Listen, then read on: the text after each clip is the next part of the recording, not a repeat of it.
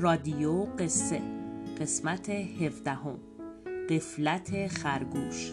بازآفرینی شده از داستان مرد قافل از کتاب قصه های خوب برای بچه های خوب اثر مهدی آزریزدی بازآفرین و قصه گو مرزیه جعفری.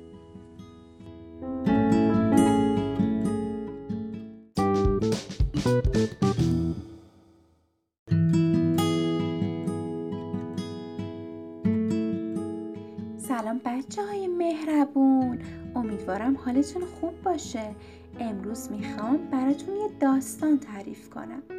داستان قفلت خرگوش. یکی بود یکی نبود. روزی روزگاری توی جنگل سرسبز خورم همه حیوونا کنار هم به خوبی خوشی زندگی می‌کردن. همشون با هم دوست بودن و هیچ و دشمنی بینشون نبود. اینکه یه روز از همین روزای زیبای جنگل کلاق دمسیا پیش دوستاش اومد و بهشون گفت باید جنگل رو ترک کنن چون تعداد زیادی ماشین های قول دارن خیلی سریع به سمت جنگل میان و می‌خوان جنگل زیبای اونا رو نابود کنن. همه حیوونا ناراحت و قصه دار شدن که قرار محل زندگیشون رو ترک کنن و از اونجا برن.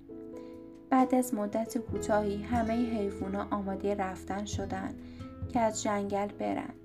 اما سنجاب و خرگوش و آهو گفتن ما چجوری می‌تونیم از جنگل بریم؟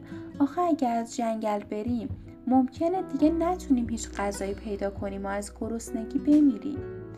فردای اون روزی که سنجاب و خرگوش و آهو تنها شده بودن و همه دوستاشون از پیششون رفته بودن آهو هم تصمیم گرفت بره پیش دوستای دیگهش چون با خودش فکر کرد اگه یهو آدما بیان و اونو اسیر کنن چی؟ اون وقت دیگه نمی‌تونه نجات پیدا کنه. اینطور شد که آهو هم رفت. کلاق دوباره اومد و به خرگوش و سنجاب هشدار داد که اونا هم حرکت کنن چون آدما خیلی به جنگل نزدیک شدن. سنجاب خیلی ترسید. و یهو دید که آدما دارن به بالای سرش نزدیک میشن. یه فکری به ذهنش رسید که خودشو به مردن بزنه. تا آدما فکر کنن اون مرده و کاری بهش نداشته باشن. و همینطورم شد. چون وقتی دیدن سنجاب تکون نمی‌خوره به راهشون ادامه دادن. یهوی آدما خرگوش زبر و زرنگ ما رو دیدن و به دنبالش رفتن. ولی خرگوش یهو رفت توی تنه درخت و اونجا پنهون شد. سنجا به قصه ما با خودش فکر کرد بره به خرگوش بگه که اونم باهاش بیاد. شاید اونم قبول کرد.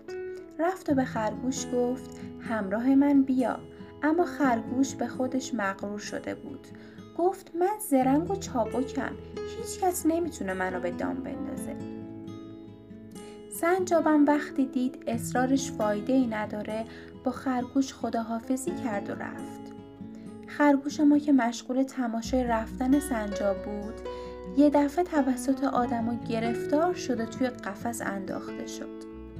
خرگوش خیلی ناراحت شد و گریه کرد. با خودش گفت شاید اگه به حرف دوستام گوش می‌کردم و باهاشون می‌رفتم می‌تونستیم با هم یه جنگل دیگه پیدا کنیم و اونجا کنار هم زندگی کنیم. ولی الان گرفتار شدم. شاید دیگه هیچ وقت نتونم نجات پیدا کنم.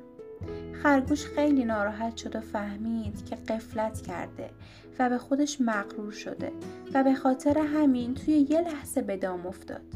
چون همیشه فکر می‌کرد از همه زرنگتره و هیچ کس نمی‌تونه اونو به دام خودش بندازه. بچه های عزیز ما باید بدونیم که نباید توی زندگی قفلت کنیم و به خودمون مغرور بشیم تا آسیب نبینیم. امیدوارم که از داستان من خوشتون اومده باشه.